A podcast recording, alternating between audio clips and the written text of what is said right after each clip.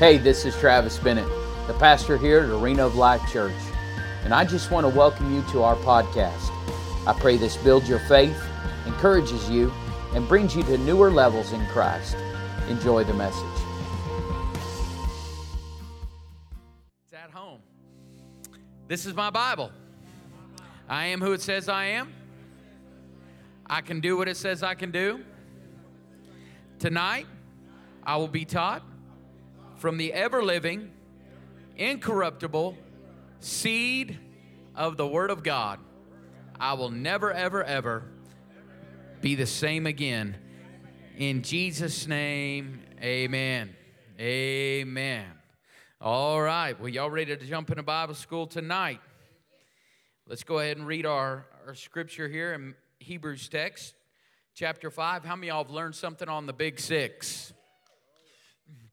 All right, Hebrews chapter 5 and verse 12, it says this: For when for the time ye ought to be teachers, ye have need that one teacheth you again, which be the first principles of the oracles of God, and are become such as have need of milk and not of strong meat. For everyone that useth milk is unskillful in the word of righteousness, for he is a babe. I don't know about you, I don't want to stay a babe in my walk with Christ for the rest of my life. Doug, good to see you on a Wednesday.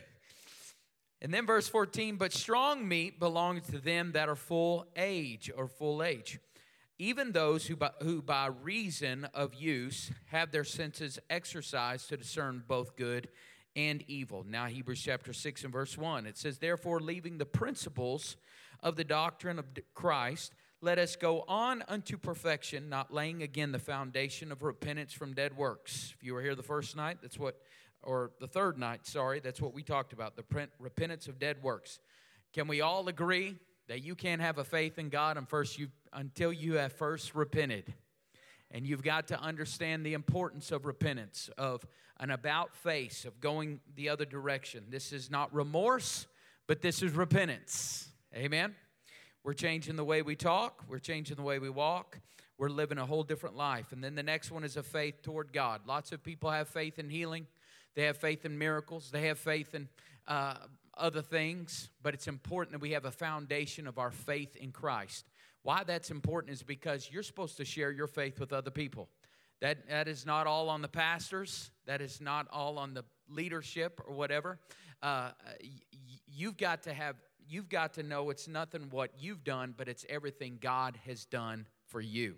And so that's having a faith toward God. And if you didn't get the notes on that, you can get them. And then the doctrine of baptisms. We talked about all three. The baptism of the blood, the baptism of the water, and the baptism of the oil. All three are very vital and important. How many of y'all learned something on the laying on of hands?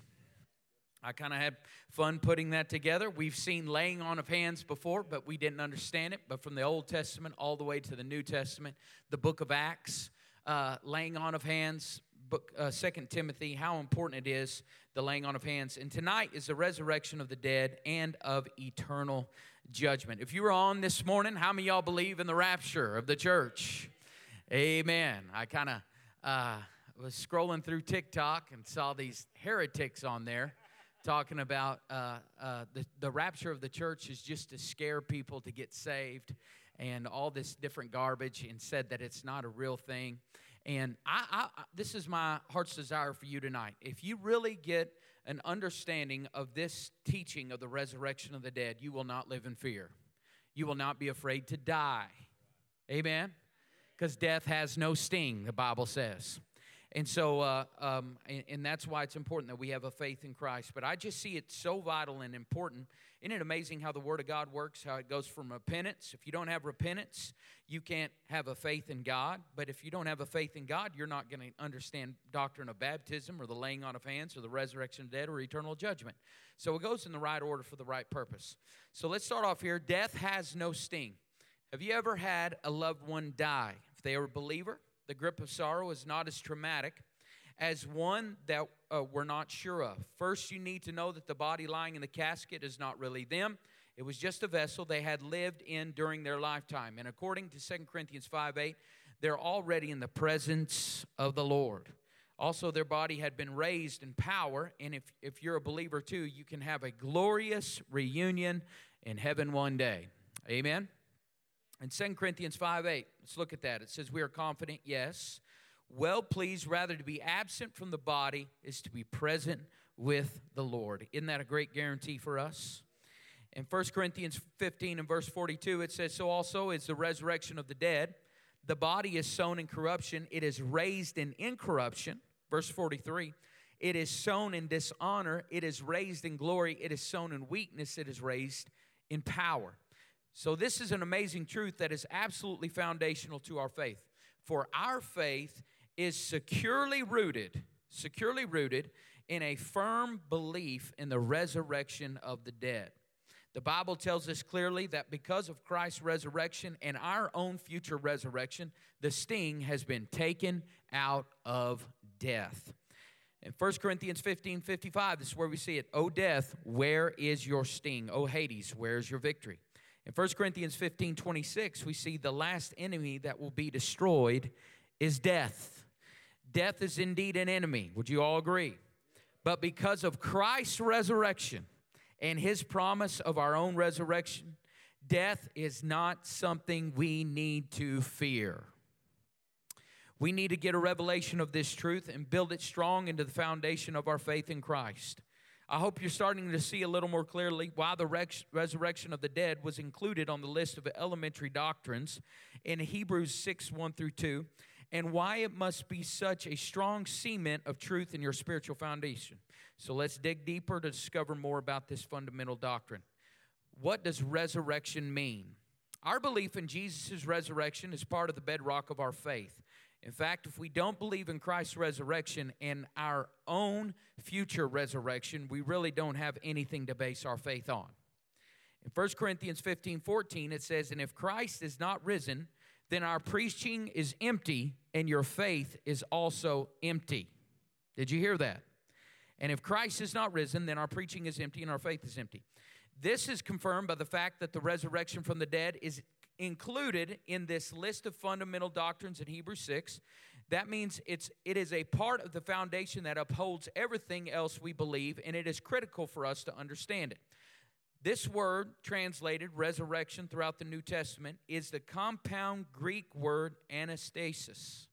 The word ana means to repeat something or to do it again. The word stasis is the Greek word that simply means to stand. When you compound the two words together, the new word means to stand again. How many of y'all believe Jesus stood again? To stand upright or to be raised from the dead.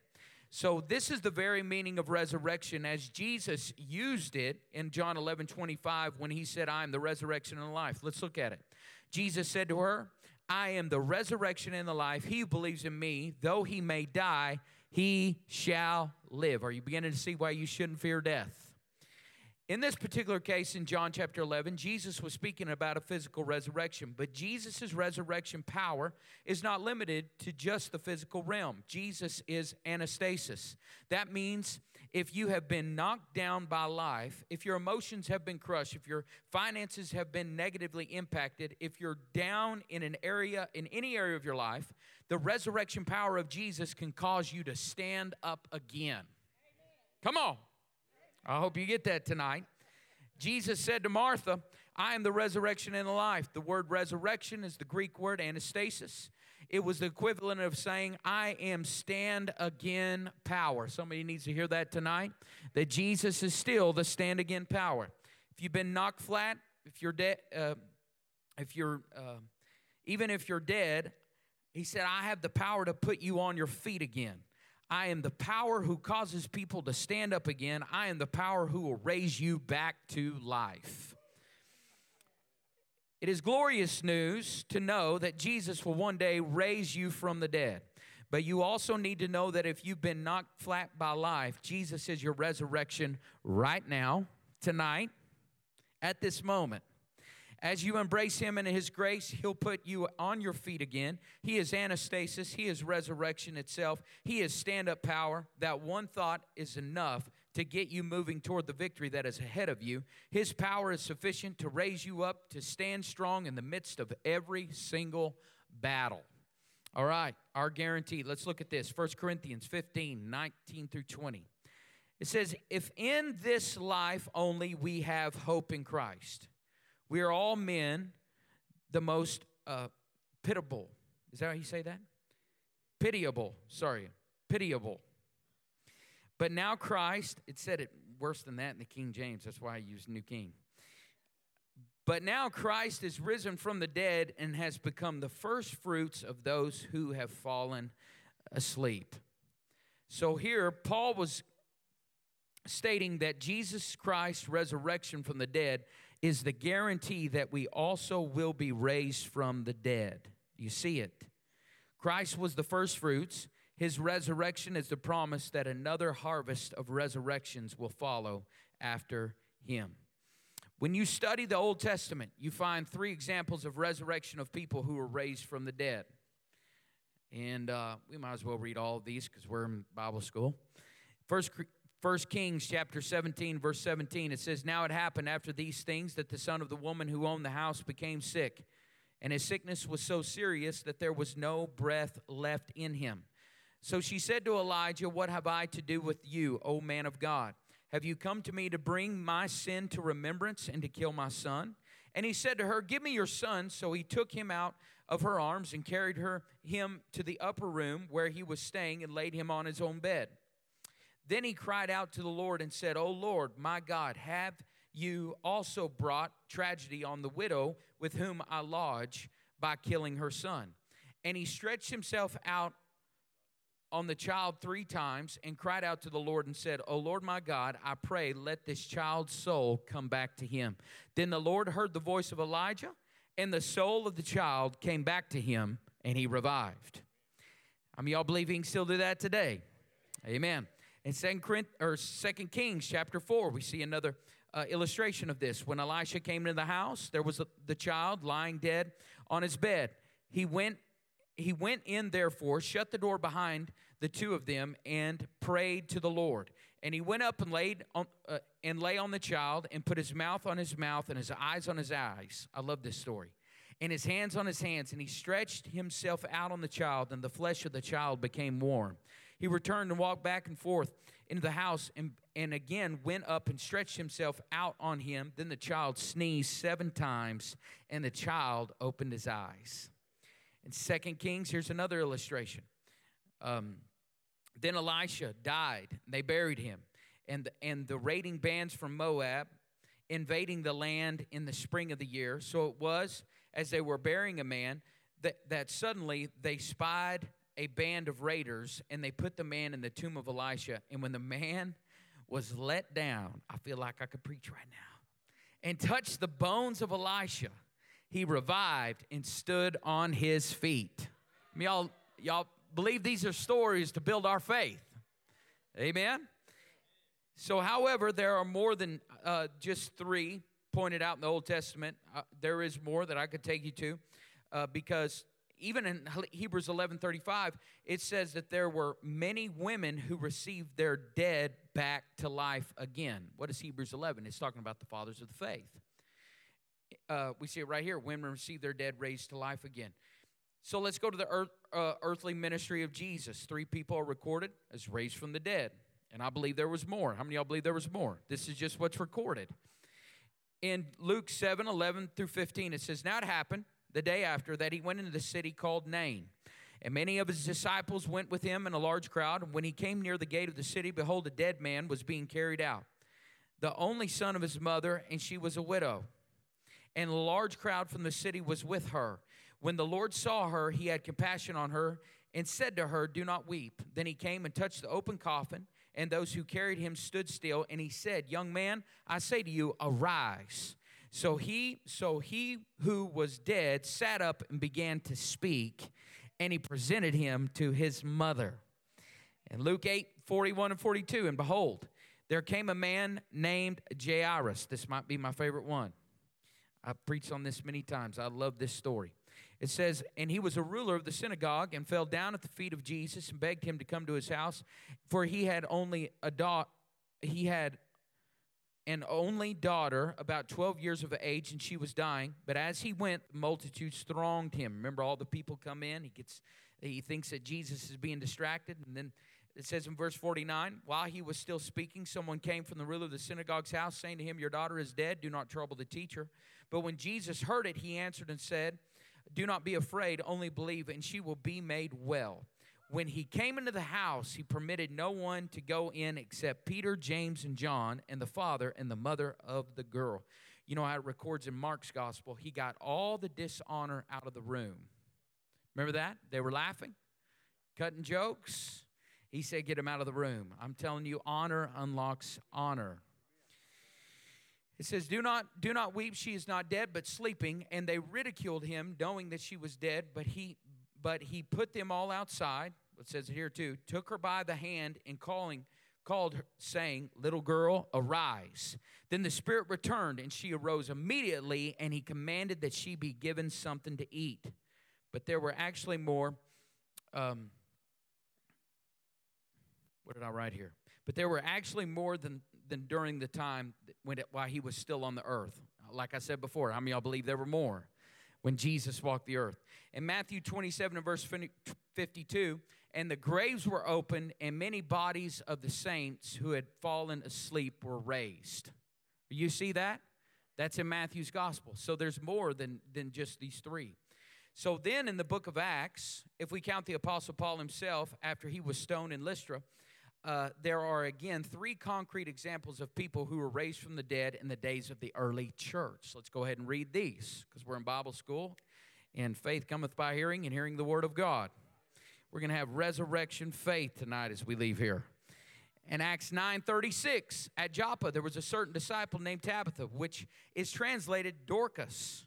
I think I like Tabitha better. This woman was full of good works and charitable deeds, which she did, but it happened in those days that she became sick and died.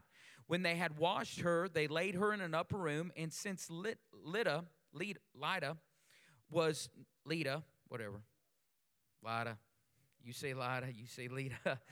near Joppa, and the disciples had heard that Peter was there, they sent two men to him, imploring him not to delay in coming to them. Then Peter arose and went with them. When he had come, they brought him to the upper room, and all the widows stood by him weeping, showing the tunics and garments which Dorcas had made while she was with them. They were reminiscing. But Peter put them all out and knelt down and prayed, and turning to the body, he said, Tabitha, arise. She opened her eyes, and when she saw Peter, she sat up. Then he gave her his hand and lifted her up, and when he had called the saints and widows, he presented her alive. In Acts 14, verses 19 and 20, then Jews from Antioch and Iconium came there, and having persuaded the multitudes, they stoned Paul and dragged him out of the city, supposing him to be dead. However, when the disciples gathered around him, he rose up and went into the city, and the next day he departed with Barnabas and Derbe. Acts 29 through 10.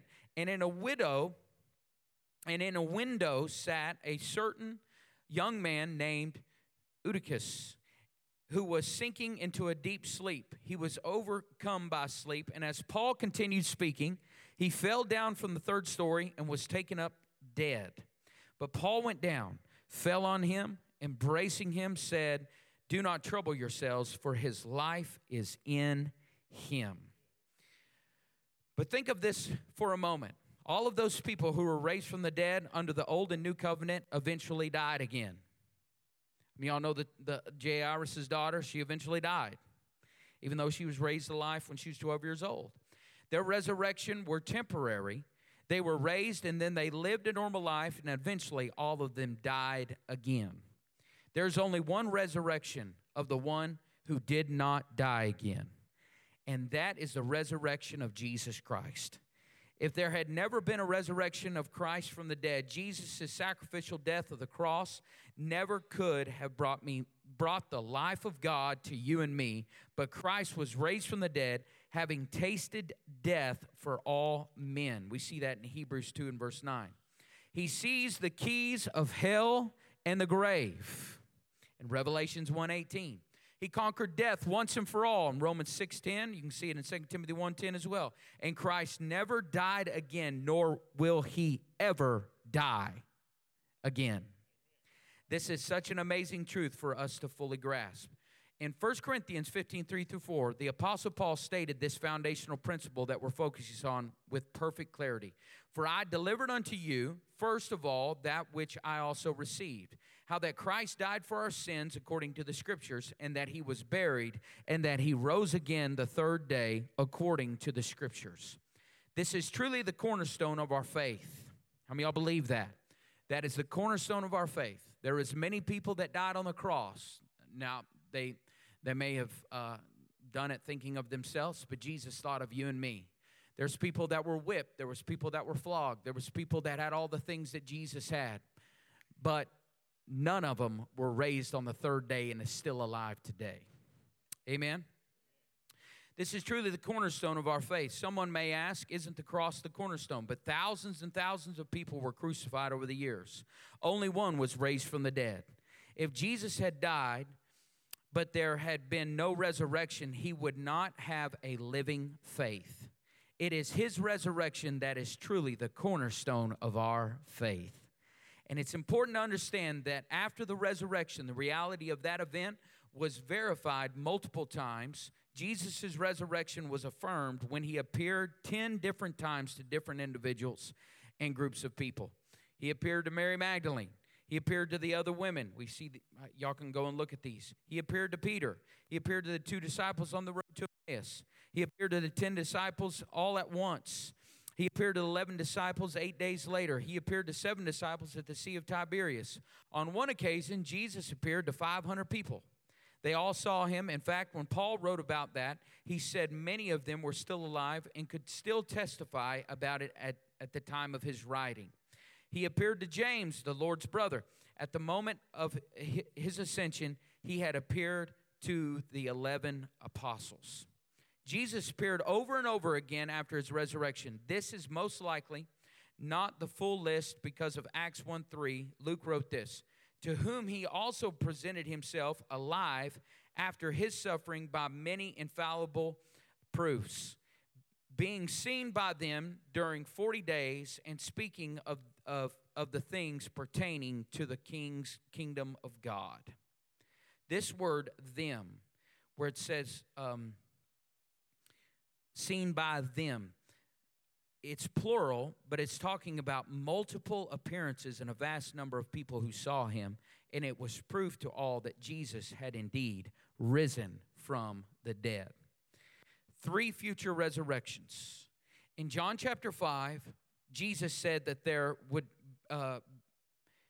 be separate resurrections in the future for 2 different groups of people. In fact, Pastor Robert talked a little bit about one of these, I believe, in the 7 Hebrew feasts, didn't you? I believe you did. In John chapter 5 and verse 28, it says, do not marvel at this, for the hour is coming in which all who are in the graves will hear his voice. And come forth those who have done good to the resurrection of life, and those who have done evil to the resurrection of condemnation. I don't know about you, but I can already tell you which one I want. Right? So there's going to be a resurrection for those who are righteous, in other words, for those who are saved by their faith in the redemptive work of Jesus. But Jesus also told us of another resurrection that would occur for those who had done evil. He calls it the resurrection of damnation. This truth about the coming resurrection for 2 groups of people is taught throughout Scripture, but when will these future resurrections take place? We're going to go through Scripture point by point to answer that question and prove how we can know this to be true. First, there will be a resurrection for the saved. This resurrection will occur simultaneously with what is commonly called the rapture of the church. Who believes in the rapture of the church? If you don't, I'll talk you into it right now, all right? That is the first resurrection, which will actually happen in the future. When Jesus comes for the church, if you and I have already died, we will be raised from the dead to meet the Lord first in the air. Everyone who has died in Christ will be raised from the dead at the moment of the rapture. And if we are still alive on the earth, we will be next caught up in the air to meet the Lord. We read this morning. Let's read it again. 1 Thessalonians chapter 4, for if we believe that Jesus died and rose again, that would be me, even so God will bring with him those who sleep in Jesus. For this way, For this we say to you by the word of the Lord, that we who are alive and remain until the coming of the Lord will by no means precede those who are asleep. For the Lord himself will descend from heaven with a shout. Remember, we studied that word this morning, descend. That means he's coming from here and he's coming down here. And he's coming with a shout. There it is. With the voice of an archangel, with the trumpet of God and the dead. What is he doing? He is calling. He is the king that is calling together the order. He is getting the ones in the earth. He's getting the ones on the earth. And he's bringing heavenly angels with him to bring order, because he is the Lion of the tribe of Judah. With the trumpet of God and the dead in Christ will rise first. Then we who are alive and remain shall be caught up together with them in the clouds to meet the Lord in the air, and thus we shall always be with the Lord. I've always said this: I hope I'm in a room full of reprobates when the rapture happens, because I'm going to grab them by the hand as we're going up. I'm going to say, this is your last chance. Look how far it is down there to give your life to the Lord. Second, there is another resurrection for the righteous in Christ beyond the rapture. This resurrection will occur at the end of one tribulation, and it will be for those who died as martyrs for their faith in Christ during the tribulation. The Bible tells us that at the end of the tribulation, they will be raised from the dead. But I ain't waiting for that, right? Revelations 20 and verse 4, it says, "And I saw thrones, and they sat on them, and judgment was committed to them. Then I saw the souls of those who had been beheaded for their witness to Jesus and for the word of God, who had not worshipped the beast or his image and had not received his mark on their foreheads or on their hands. And they lived and reigned with Christ for 1,000 years. But the rest of the dead did not live again until the 1,000 years were finished. This is the first resurrection. Blessed and holy is he who has part in the first resurrection. Over such, the second death has no power." There, you see it? Death has no power. "But they shall be priests of God and of Christ, and shall reign with him 1,000 years. Third, there is a final resurrection of the dead. The final resurrection will be for the unrighteous, those who never received Jesus as their Savior and Lord. It's what Jesus called a resurrection into damnation. This resurrection will occur at the very end of the millennial reign of Christ on the earth, just before the great white throne of judgment in Revelations 20:11 through 15, which we will talk about more next week. So there are three separate resurrections that will occur in the future, two for the righteous and one for the unrighteous. The first resurrection, the rapture of the church. The first resurrection will happen simultaneously with the rapture of the church. The Apostle Paul wrote about it there in 1 Thessalonians 4:14. Let's read verse 16. It says, "For the Lord himself will descend from heaven with a shout, and with the voice of an archangel, and with the trumpet of God, and the dead in Christ will rise first." Notice what he says in verse 16. "And the dead in Christ shall rise first." This is a declaration of the resurrection of the righteous at the moment of the rapture. The dead will be raised first. Then we who are alive on the earth at the time will be caught up together with them in the clouds to meet the Lord in the air, and so we will ever be with the Lord. That is the moment we call the rapture. In 1 Thessalonians 4:18, it goes on to say, "Wherefore comfort one another with these words. This knowledge is intended to comfort and strengthen God's people." This is not to scare people, but this is to comfort people, amen? Especially in the world we live in today. "This knowledge is intended to that there is a future resurrection of the righteous when Jesus Christ comes again to receive his church." In 1 Corinthians 15:51-53, Paul affirmed again this resurrection of the righteous that will happen at the moment of the rapture. "Behold, I tell you a mystery. We shall not all sleep, but we shall all be changed. In a moment, in the twinkling of an eye, at the last trumpet, for the trumpet will sound, and the dead will be raised incorruptible, and we shall be changed. For this corruptible must put on incorruption, and this mortal must be put on immortality. In Philippians 3:20-21, Paul once more referred to this first resurrection. "For our citizenship is in heaven." Come on. Our citizenship is in heaven, from which we also eagerly wait for the Savior, the Lord Jesus Christ, who will transform our lowly body, that it may be conformed to his glorious body, according to the working by which he is able even to subdue all things to himself. Believers of every generation have been waiting for Jesus to return, anticipating the rapture of the church. But Paul went on to tell us what will happen simultaneously with that event. When the righteous are resurrected, they are going to receive new, glorified, resurrected bodies that will be like Jesus' resurrected body. Consider what we know about Jesus' body after his resurrection. He could effortlessly move from one place to another. He could walk through the walls. You can read about that in John 20, verses 19. He could do things that he couldn't have done in his natural body. And how do we receive our resurrected bodies? Either by being raised from the dead or being raptured at the sound of heaven's trumpet. Both categories of believers will instantaneously receive the same glorified body. I mean, y'all ready for a new one? Amen. In our resurrected bodies, there will be no sickness, no infirmity, no problems. We will be everything we always wish we could be, because we will be just like Jesus.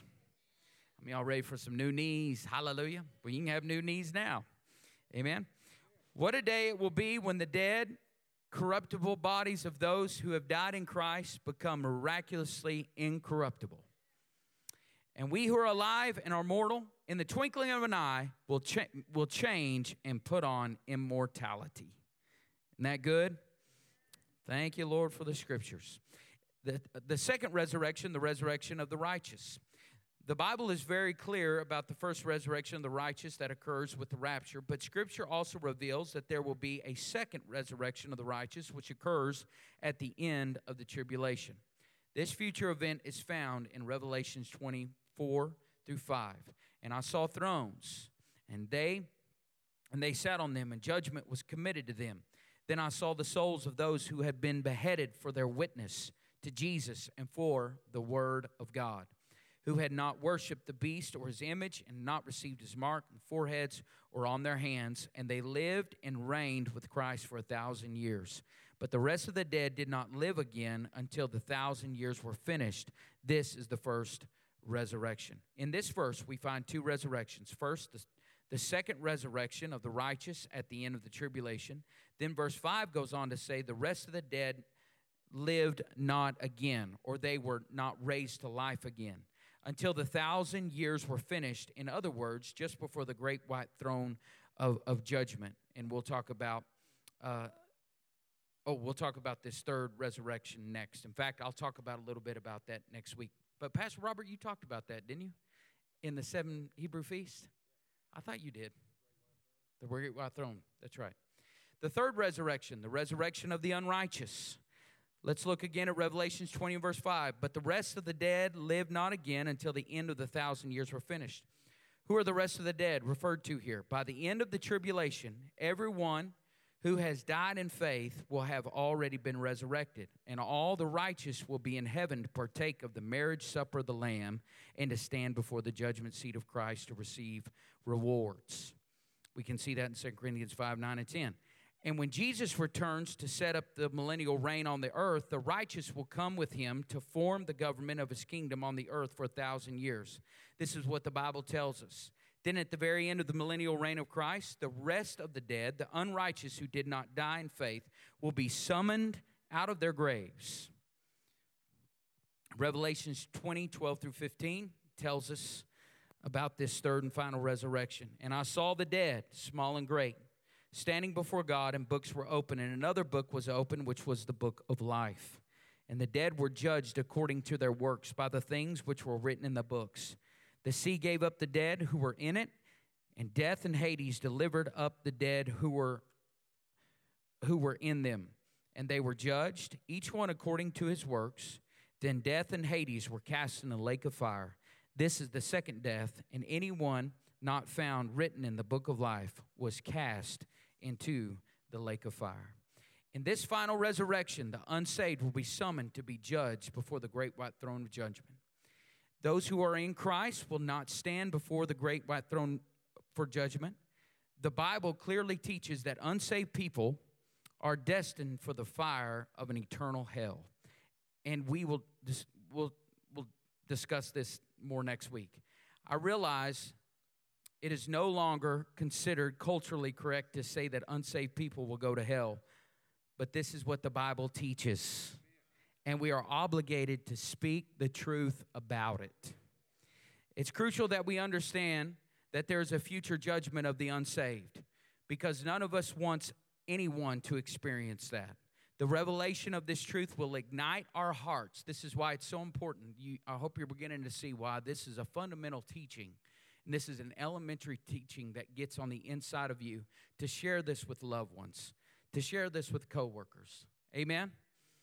The revelation of this truth will ignite our hearts to obey God more fully regarding our responsibility as believers. We are to share the saving news of Jesus Christ and to ask the Holy Spirit to open the eyes of the spiritually blind so they can come to Christ and avoid this final judgment that will happen at the end of the millennial reign. We need to know what the Bible says about the resurrection of the dead, because it is a foundational doctrine to our faith. It's crucial for us to understand that regardless of whether people have accepted or rejected Jesus Christ, every person who has ever lived is going to be raised in one of these resurrections to come. As for us, it's certain that if Jesus tarries his coming, there will be a funeral in our future. And if there's a funeral in our future, it is essential for us to confidently know what lies beyond our funeral or the time of our death, the time of our passing from this earth. Thank God for the anchor of hope He has given us, that for those of us who die in Christ, a glorious resurrection awaits. Jesus was the first fruits and the divine guarantee that there would be a great harvest of His people resurrected after Him. And the hope of that glorious event that lies ahead is not in the not too distant future. How many of y'all believe that? Including you and me. Next week, we have actually a Life Challenge graduation here. But the week after that, we'll pick it up, the doctrine of eternal judgment. How many of y'all learned something tonight? How many of y'all see the vital importance of the resurrection in us? We don't have to fear. Amen? We don't have to fear death because there is no sting in death, and He has taken it out of it. Amen? God, we thank You for this word tonight. Thank You, Lord. I pray, God, that I pray for revelation in our hearts. I pray, Lord, that it gets inside of us so clearly, God, that there is a heaviness on us to share the good news, the gospel of Jesus Christ, with our neighbors, with our loved ones, that we see this homecoming that we've been believing God for, to our kids, to our grandkids. I pray, Lord, that Lord, that You would open up doors, and God, that through the Spirit of God, the wicked flee when no man pursues, but the righteous are as bold as a lion. And I pray, Lord, that we'd be bold to share the good news, the gospel of Jesus Christ. We would not walk in fear, but we'd walk in victory. We'd walk in faith. And, Lord, that You would move mountains. And, God, I just pray that, Lord, that You would reveal it to us, reveal it to these families in here, God, as they begin to walk in that boldness and in that revelation that You've done tonight. In Jesus' name. And everybody said, amen. Amen. Well, we'll see you this Sunday. Thanks for joining us. We want to thank all of you who give to our ministries here at AOL Church. It's because of you that all of this is possible. You can give now by clicking the link below. And if you haven't already, subscribe and share this message. It helps us reach more people and share the gospel through you. Be sure to stay connected to us through our Church Center app, our website, ArenaOfLifeChurch.org, and follow us on social media like Facebook and Instagram. May the Lord bless you and keep you. His face shine upon you, be gracious to you, and give you peace. Thanks again for listening. Go and make a difference today.